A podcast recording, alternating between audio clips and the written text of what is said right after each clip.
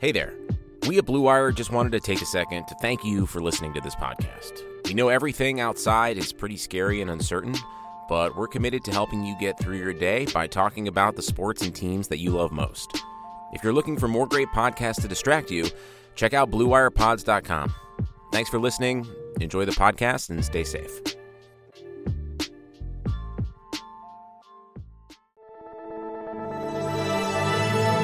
Blue Wire. Baker Mayfield, undraftable, off my board. The Cleveland Browns select Baker Mayfield.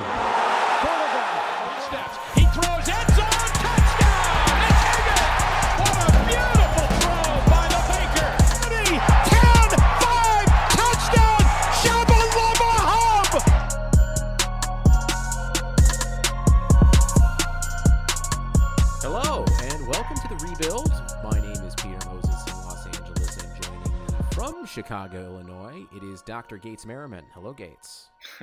we don't we don't need to do the whole doctor thing in the in the intro. It makes me sound like a an authority that I don't think I am. But I'm, how's it going? You are the only doctor on the Rebuild. Well, that's that's that's true. Did Um, you go to medical school? I went to medical school, graduated. Did it cost you hundreds of thousands of dollars? Yes, I'm deeply deeply in debt. So, there's if there's a move online right now to be like forgive all the debt of of um, basically anyone working in medicine right now, which I think is a bit of a, a grab, but. Um, I mean, I guess I also it sounds like totally you should just shut your mouth and let that train run, right? it would help my financial prospects quite a bit. So yeah, Yeah. never mind. Listen, this is a Um, pro don't make don't collect on any medical workers debt podcast for sure. And also a Cleveland Browns podcast. And it's got two main focuses, and, and those are them. Relieving Um, debt for people on the front lines fighting corona and discussing all of the defensive signings from the Cleveland Browns leading up to the 2020 draft. Yeah, but uh, still in strange times here. I think we when did we do our first our first quarantine pod? Was it like two weeks ago? I think this is our third quarantine pod. Also, it's I mean, I'm I'm on day 21 of like shutting in my house. So I've lost yeah, we were on it early because you and I both had reasons to be like like okay, yeah. Are you are you feel like you're adapting to it more? Has it gotten more tolerable, less tolerable? Well, I thought I was doing pretty well until my wife walked into uh, my office where I'm recording this right now, and her face looked like I had been hiding like dead fish carcasses somewhere in this room. Because she was like, "The bo in here is terrible." So Well, apparently, I stink, and I need to open up a window more often. But you know, I get outside, I walk the dog. you're conserving some- resources, you know. Yeah, listen, yeah. Everyone knows What- about the national What- like, shortage what's the of thing Old Spice. day to day? That's exactly right. Yeah, they uh, they're gonna get that going though. They use the, the Defense Production Act to uh, to ramp up things at Old Spice and Axe body spray. America runs on Axe. this this podcast brought to you by Axe body spray. Hey, we're available. We'll Yeah. sell out. Take it. Um, anyway, yeah. Anything in particular? Like, what's the thing that you miss about old life the most? So, uh, my my wife has taken over a lot of the cooking recently, just because I'm still kind of working full time from home. But together, I'd say we've cooked Yeah. so much, and man, we ordered takeout. We've ordered takeout like twice, and and both from really kind of nicer places that we love and kind of trust. And Yeah. uh, the first bite of like of like a of like a lamb ragu prepared. caviatelle that I had like last week almost made me cry. And by almost, I mean Is it just really did make me hot? cry. Is, it, is that the issue? It just you forget. yeah, good what good food that you can just go grab is is Yeah, or just I mean, I really I mean just seeing people too. I was out on a run the other day and I ran into a friend of mine who you know, like a casual acquaintance, but just to see someone in person and then like there is really just a lack of socializing that I think we're all going to have to figure out how to uh you know, adjust to. I mean, Zooms are great and all, other than them, clearly stealing all of our information. But uh, you know, Yeah. at this point, what's information? You know, I, I, I listen. I'm lucky to have a job. I'm lucky to to be healthy right now. I'm lucky to be able to pay some rent and you know have food. And I, I, it's so much worse for so many people that even though I am going a little stir crazy and haven't figured out how to not drink every day, like I still feel myself. Yeah, same. Man, who knew that? Like you know, I saw an article on my Apple News feed the other day that was like, "Here's why you shouldn't be drinking every day to cope with Corona." And my first This thought was, makes me "Fuck you." Yeah, Fuck you. right. There's enough going on. I don't need I Yeah. don't need my my phone judging me. I I get why people in like Alaska in the winter and South Dakota and like northern climates like that just drink throughout the winter because it does like it's kind of the best way to break up the day um, at the at the end of the day because you're in your house and then you continue to be in your house and it's nice to have a couple drinks at the end of the day, relax a little bit, uh, break up some monotony. So I say Also, do what you there's a got to lot do. of- This is a unique yeah, there's- time. There's a lot of depressing shit happening, and I think figuring out how to kind of, you know, maybe the drinking every day we kind of reassess after April. You know, we're like, okay, we're Sure, six weeks sure. into this, or you know, you've been, you know. You're intubating people on the regular, and you're like, well, now I'm looking to kind of find meditation or whatever. Like, sure, like Yeah, maybe, maybe we that cross would that bridge a- when we get there. escape. But also, fuck it, drink, do whatever you got to do. Like everyone just That's very much how I feel. You just gotta just just get by right now and be be nice to each other. I mean, yeah, I like we are going through something that and I think look, it's really cool to do this podcast. It's so cool that I never thought I would be like thankful for Roger Goodell for kind of storming ahead with this NFL draft in the midst of all of this Yeah, let's talk about that. Um, yeah, the draft is Are you- on. It's happening. Are- it's happening. What's your what's your initial take here? You, you're happy? Yeah, man, I'll take any of this shit. We're talking like, we're, I mean, if we're being very honest with ourselves, the odds of them playing even without a crowd regular NFL games on their schedule from September from August to February is pretty much like slim to none. Right? I would put it at like an uninterrupted NFL schedule coming in at under like a 5% possibility. What would you put it at? I I I think I tend to agree, but I can't totally put my finger on on why because it does seem like things should taper off a little bit, but it's just it's going to be so unknown as to how this thing kind of comes back and if it'll roar back or if seasonality has an impact that I, I don't think they're going to be able to roll the dice. I definitely don't know how you would have like 80,000 to go from where we are right now to, as you said, in August um, and September, having 80,000 people in a crowd all high fiving um, seem, seems a little optimistic. But I mean, fans I- now are illegal for I would say the next 18 months. I think that is fair or at least 12 months. There will be no fans at anything if there is anything. That I feel you if you could bet on that, like do it because I feel like there's no way even from a place of like think of just like I mean, I'm sorry to say this, but the trauma that we're all about to experience who's gonna like i watch tv and stuff and see everyone like slapping hands or hugging or shaking hands or high-fiving. No one's gonna want to do that shit. Like it's it's not it's it's gonna be such a bad look. Everyone who was on spring break like three weeks ago by the way like all has corona. Everyone who was like doing mardi gras in louisiana they all have corona. So i think there's also gonna be some ptsd here from physical human contact where I don't want to go to fucking Cleveland Brown Stadium and like sur- pack myself in with people. Like that sounds. talk about PTSD. I mean, jeez. I don't know. I think I I think I kind of come at this from the other angle that I think when we have the opportunity, I think people are going to be so raring to enjoy the things that they used to just kind of take for for granted. And yes, I do think there'll be some parts where we're more cautious and uh, squirrely and stuff. But I I kind of think that that um, once the all clear is kind of out there, that that people are going to attack it with uh, tenacity, which I look forward to. Because what you got to, what we all need to keep in mind is that the idea isn't that this is going to stop spreading, because like we're not going to have a vaccine, and we're not going to have, um, apart from uh, basically the the whole concept right now is just to keep such a surge from happening that it overwhelms the hospital system, right? After that, the expectation is that people are going to continue to get it, but there's going to be enough capacity that you don't need to get um, that you don't need to go to a hospital that doesn't have the the means to to care for you. So all that being said, is at some point, um, I just wonder if we're going to get to the point where it's it's an accepted reality that like yes, maybe you'll get it, but you have a hospital bed waiting for you if you if you do get it. And I think I'm just I think- banking on people celebrating the way you're talking about in Cleveland Brown Stadium in 2021 instead of 2020. Yeah, maybe you're right.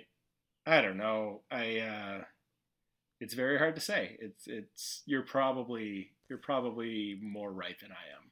Can but you all I'm imagine saying, I guess, also how you would have to I, I explain just look your forward wife- to.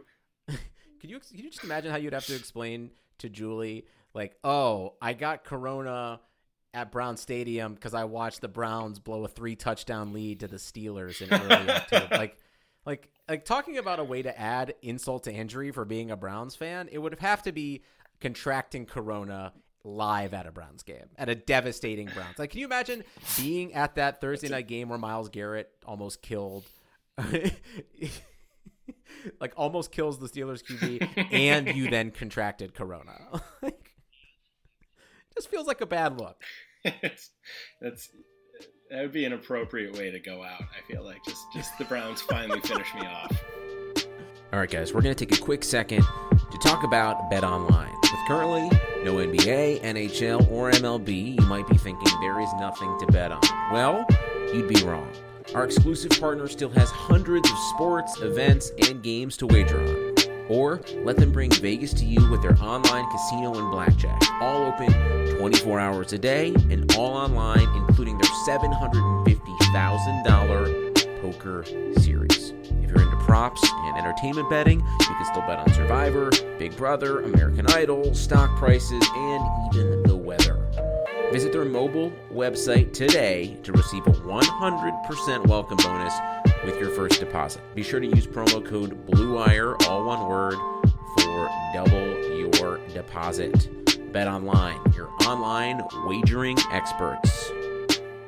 Back to the show. I mean, how do you feel about the Yeah, no, Are you excited about it? Like, I'm I'm totally psyched about it. I I get like I don't know. Schefter I think was a little melodramatic, saying you know like there's carnage in the streets and we're going ahead with this. That's it's true, but you also got to remember like they continued to play baseball and football during World War II. There was a lot of carnage during World War ii pardon me Like, if I don't. th- there's kind of a show must go on. Part Yeah. of me, if I don't run to Adam Schefter's aid, who is like basically just Roger Goodell's mouthpiece whenever it's convenient for him. So, Yeah. like, excuse me, Adam Schefter. Mm. Like, yeah, people need this. I. I thought it was like a ridiculous. Yeah, exactly. I mean, we all felt it with the with free agency, like it was such a welcome distraction, and I think it's going to be just the same thing. Like, like uh, our the Cleveland Browns Daily, Bo and Nathan made a fantastic point the other day.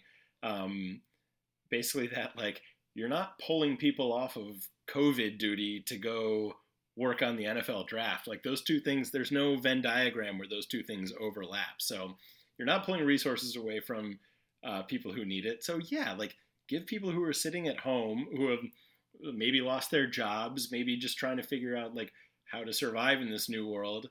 Give them something to fucking distract them for a couple days. It's it's a good thing, um, in in my opinion. I understand that it feels a little bit like wait a second, they're going ahead with this, but it's like yeah, yeah, we need something. It doesn't do to just dwell on the news of coronavirus 24 7. It's like not a good way to just keep your kind of mental health up. we are here to distract you after we talked about Corona for the first 10 minutes. All right, so we, we do have sorry. also some. listen hey listen we got to talk about it i think the i think the cbd dudes do a great job of kind of balancing it and like how can you not talk about it it's affecting our lives in every way possible and you know we're still going to get into the brownies here uh, where we left you guys off last time we talked about some of the offensive signings that we really liked and since then they've even acquired some more people that we like like like the Broncos fullback Andy Janovich. They signed B.J. Goodson. They signed a couple safeties. They signed uh, what's his name, JoJo Natson. Like they've really uh, uh, Andrew oh, who's Billings. the guy we, they we got. got yesterday?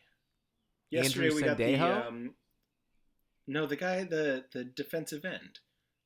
oh yeah, what we got a show we defensive. have, Listen, and he's got good. bunch- listen. Here's what I'd say. Again, you don't come to us for the in-depth analysis. Do we know everyone they signed? Maybe we got eighty percent. Like you know, if you want to figure out Yeah. the twenty percent, then like Google it, asshole. Leave us alone. All right.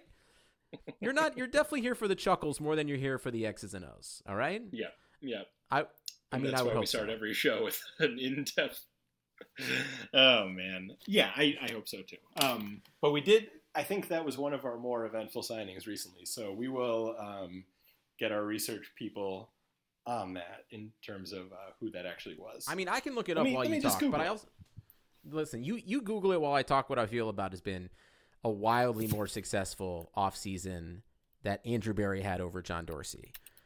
Someone told me when I was down there in the Super Bowl, and I might have mentioned it, you know, offhand uh, on this podcast, that the the knock on Andrew Berry in NFL circles is doesn't know how to properly evaluate talent. But I would say that is completely the opposite of John Dorsey, who was known for being like the ultimate talent evaluator. The good news is um, you have a staff and you do research and you have an analytic department who is breaking down all of this stuff for you. And I feel like the analytical approach they've taken to getting basically a bunch of people who are rated 80 to 83 on defense in Madden on this team to really fill out some depth here is a really fantastic approach. We still have the most cap space in the league. Jadeveon Clowney is slowly bringing his own price down. Like he's like, I'm worth 20 million. Okay, no, no one's signing me. I'm worth 17 to 18 million. There's a world where we're pulling the trigger on Jadeveon Clowney for 15 million for a year. Uh, be- because we can, because it's not going to affect also, you know, all of these one year deals too are really figuring out a way where these, you know, B, B plus talents can prove themselves to see if they fit into this culture and fit into this defense. And I think just having this kind of, you know, spreading around, this kind of dispersing of these shorter contracts with people who are considered solid NFL players is a great first step. And also, you're really building the right way in terms of how to accumulate depth in a free agency. Then I think they've been wildly aggressive, and usually when teams are aggressive in free agency, they're usually the Jets, and they usually get shit on. But because you're overpaying for people that you know, but I don't think they're overpaying for a lot of stuff here. We're still have room for Myles and Nick Chubb and Baker going forward. So, I mean, Yeah. I listen. I think I would take Andrew Berry over John Dorsey because we have to, but also because he's you know like him and Paul DePodesta and Stefanski. It's so amazing to just feel what it like. It feels what it's like to have an organization all thinking the same way and not like you know cutting off its nose before they even get to the fucking draft. Like I am so ready for this draft because we've done such a good job of positioning ourselves in a place where we're probably still going to get a tackle in the first round, but they can trade up and down if they really feel like it. They can also grab a third receiver if they want to. They can also grab safety depth or cornerback depth even. If Okudah's there at 10, then fucking take him. Like why not? There's they've really positioned themselves in a way where all of and you know this is not something new but all of the people that they would want to like like it's deep at receiver it's deep at tackle it's deep at, in the secondary so the draft is really at, you know setting us up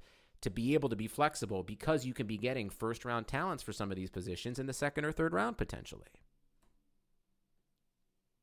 Wow, A plus there, and it gave me the time to look up. Um, Adrian Clayborn is the name Thank of the you. guy we signed yesterday.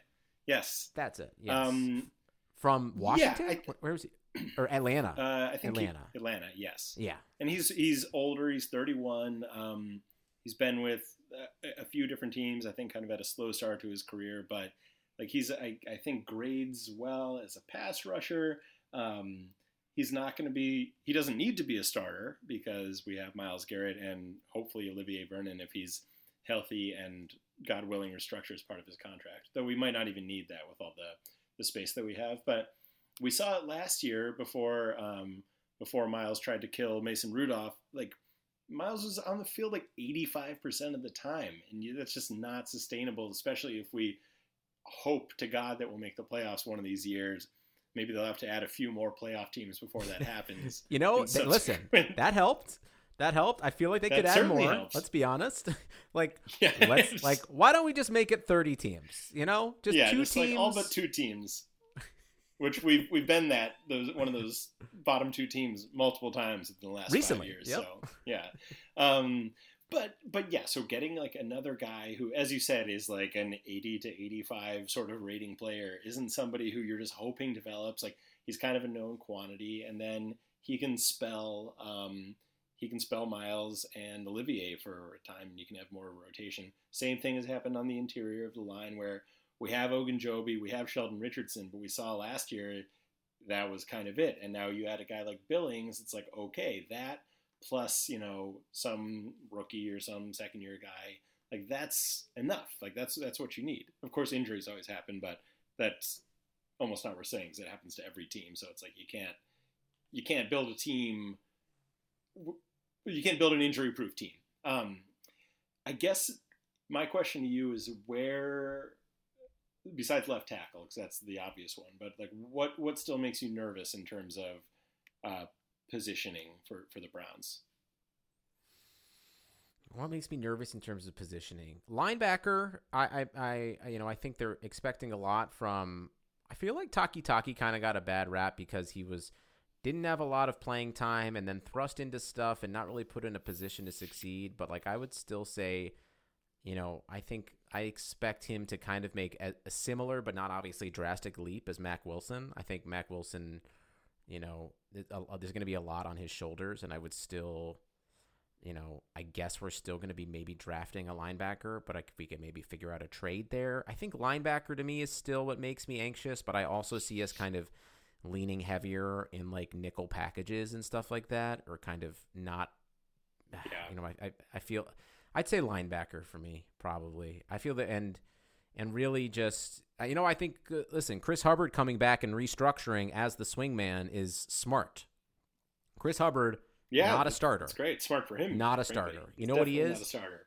a guy who comes in and like plays half the season if you need him after an injury because the expectations are just different. If you go to a restaurant and you say this restaurant is 400 a $400 meal and it's and it doesn't live up to that, like then you're going to be like fuck this restaurant. But if you're like, "Hey, this is an Applebee's and it tastes like a $200 meal," you're going to be like, "Yo, that's the best Applebee's I ever fucking been to."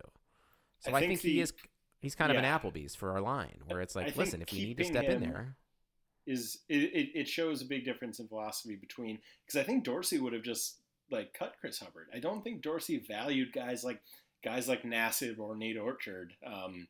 Nassib is is one of the biggest indictments on Dorsey. yeah, Like, like What the fuck like are you who- doing, man? He's signing he's signing like a huge deal with the Raiders. Like, what are you doing?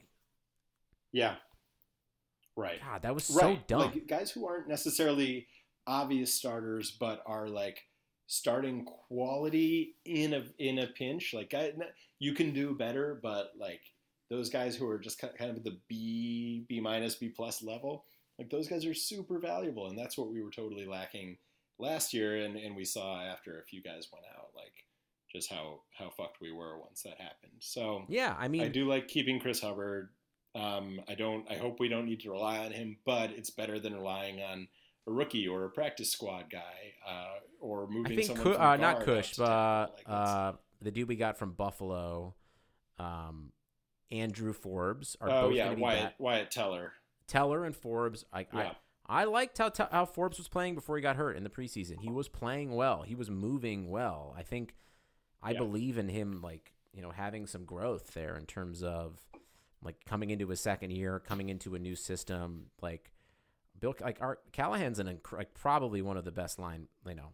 Campen was pretty good too, but Callahan is kind of like the gold standard for, you know, Yeah. line coaches. He's been a he's been a head coach.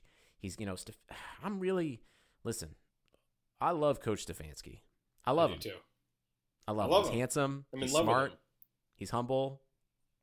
Like, God, what a guy. He did things we wouldn't both do for him he's if he like- asked.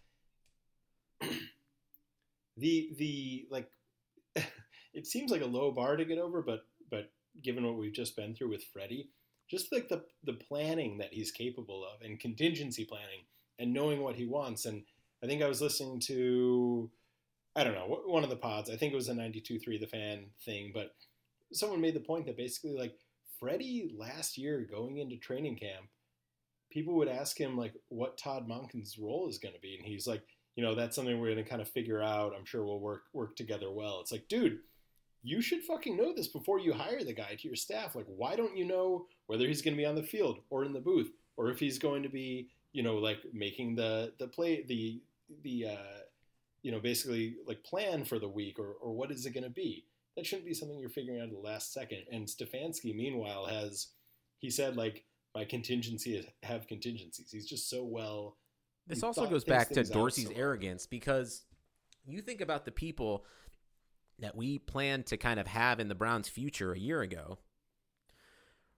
Like Hollywood Higgins. Say what you want about like whatever his attitude problems were. Like he was known to be Baker's number one go to like res- like safety net. You know, like his his all options out. I can find Higgins and we can get open because we're on the same page.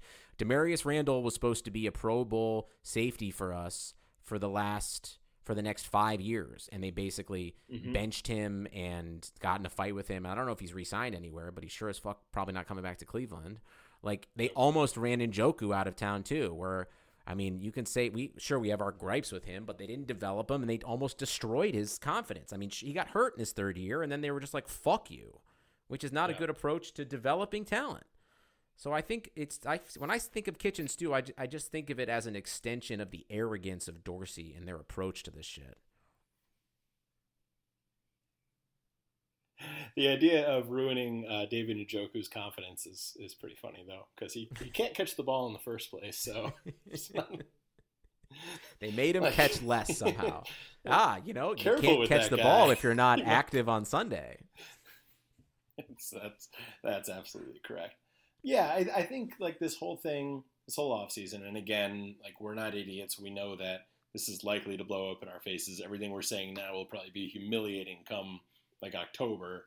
um, Yeah, or next week, who knows? And honestly, even if they don't, yeah, yeah. But it, it just there seems to be a, a unifying theory of how to build the team, which which did not exist last year. It was like grab good guys, which is not the worst place to start, but it's like grab good guys who will help you do the things that you want to do. Like grabbing Odell last year, yeah, he's Odell Beckham. Like I'm glad he's on the team, but I don't think there was any thought from Freddie in terms of or, or Dorsey in terms of like Odell will allow us to do X because of these talents that he's shown. I think it was just like, hey, Odell's a great player, right? Like, look how popular he is in the league. We got to get him, and he'll like basically just get open. There was no for our scheme. Odell is the perfect fit, sort of sort of thought. Yeah, it was very just again an arrogance of like getting rid of like a top five guard in the league and not think and then thinking you'll be able to figure it out.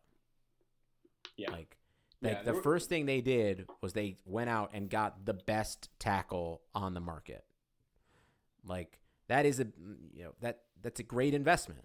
No matter what happens, living in the moment and no matter what happens or how he plays, that is an incredible investment. He again, to your point, has played in a zone blocking scheme. Right. Knows how to block in the scheme that our coach wants to implement. There's no mystery to this. Ugh. There's no mystery to football saying, "Hey, we think play action is good. We think it's good if every play looks the same so we can trick the defender." You don't have it's not a secret. Turns out if there's if you're saying like what we're going to do is a secret, you probably don't have a fucking plan. yeah, I mean that that was exactly what happened last year. To the extent that it would be like, hey, we're in the red zone. We're not going to throw to Odell or Jarvis. We're going to throw to Demetrius Harris because they'll never see it coming. Like we'll surprise them. Like they tried to do everything. Like they tried to be smarter than everyone in the in the room last year without actually being smart in the first place or working to become any smarter. So that Yeah, that was the issue. Um, A lot of Whereas problems. what do you see? Let's let's wrap on this. What do you see, or what do you hope for uh, in the draft? I mean, well, I'm sure we'll talk about it again, but like for like you know top three picks or trades, what's something that you're looking for that would make you feel continue to ride this uh, this this love canal honeymoon with Andrew Berry and uh, and Mr. Stefanski. I mean, I think we unless we was gonna say get someone like Trent Williams, though I'm not I'm not sold on that whole. I'm over idea. it. I, I wanna Um, I wanna unless- I want someone for the next like a five years. Yeah, I, I do too. I mean, I guess if we got like a, I don't know who it would be, but basically a starting caliber ta left tackle. Um, it would be interesting to see what other directions we could go, but there's just so many good tackles right now. Like I, I know this isn't based on film or anything, but uh, Wirfs from from Iowa, just yeah. like I, I just love it. Maybe it's because of Joe Thomas. Just a, a good hard nosed Big Ten left tackle just sounds so appealing to me. Like I don't see how that could really uh, go wrong. So I, I think we've got a stick tackle. I won't be too disappointed if we if we trade down, um, because I think I think there's other ways that we could address it. We just have to address it, and that's what didn't happen in the past. It was just kind of like hope something falls into our laps, and it never did. So um, if there's a plan to address it otherwise, uh, but I. I'd go. I'd go left tackle, and then we can literally do like pretty much anything in the second round. Like I, I, I think we're in a good position, like you said, to to just take the best players available and, and not have to worry too much about like, holy shit, we have this gigantic gap to fill. Yeah, I I, would hope it's still on the defensive side, probably. Yeah, secondary. I was gonna say secondary or sure. D line, maybe. Yeah, yeah, yeah. That would be would be helpful. Um, but nothing. I mean, if you listen to our, our pods from last year, you could probably say uh, we- probably said like, where are the holes? We have no holes. But at this point, I I think it's true this time, basically. I don't Yeah, know. What, do- what do I- you I would wanna- say- What do you want to see? Well, I actually would say I just want to see. I just want to see what they do. I don't really care. I try because like I know now that like there is more alignment than we've ever experienced, or at least that's kind of you know we, we're listen. We are pros at convincing ourselves that the people making the decisions are on the same page and have a plan. And it feels though for the first time that they actually do. So I just want to see what the difference, what it feels like to experience a coach and a front office that are in tandem in terms of doing all of the right things. Because I actually think that a lot of, you know, teams are upset about kind of not being able to go to pro days and stuff like that. But I think this kind of analytical approach in terms of watching tape, figuring out what's important, how do you value things, playing out different scenarios, leans very much into this quote unquote analytical approach, which is just be smart and do homework. So I think we'll probably also have a- an advantage compared to like, you know, Bill O'Brien just like shooting from the fucking hip trying to replace, you know, Well, yeah. DeAndre Hopkins or something like that. So I I do Yeah. feel like we're actually in a better probably in like the top half of teams in terms of figuring out a strategy and also figuring out kind of sticking to our game plan. So I guess I'm most just excited of yeah, checking out the war room and kind of seeing what happens. I don't fucking know. I hope that they know better than I do. I hope so too. I, I would imagine that they do. I, I have to trust that they do. But again, I trusted last year that like Dorsey fucking had it on, on lock and, and that didn't end up being true. So we'll see. Hey, if you Um, if you I, I, am interested to see come up, well, I'm interested to see in 2 years if we play out kind of all of the draft picks between Sashi Brown and John Dorsey. Because you look at that that Sashi Brown draft, there's some sneaky people getting second and third contracts on different teams. And Antonio. Callaway, was he? Was he? A, no, no, he wasn't a Dorsey. Was he a Dorsey? Yeah, he was he was a Dorsey. Out of the league. first year. Yeah, out of the league. Um, So Yeah, no, it's, it's a great point. Um, and then the other thing we have to look forward to is the uniforms coming at some point. Well, we could pod on that. Frankly, I don't like the the current uniforms at all, but I also don't like. I don't fucking care that much. It's uh, just go back to the old ones. I have a feeling the the I think the new ones are going to be so similar to the old ones that it's going to be a bit of a, a shrug. But that's fine. it would be really bold if they actually just stuck to really plain colors.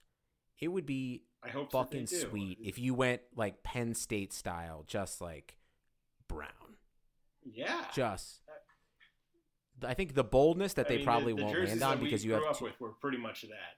yeah, like you have too many people consulting who want to kind of make their money and kind of show something unique. I think that's why all these uniforms get really fucked up is because you're paying people and they're trying to put their imprint on stuff and prove their worth and not kind of in line. But I would say as much as it can look like, you know, Bernie Kosar, the better. Yeah, Just exactly. white, just brown. That's it. Right.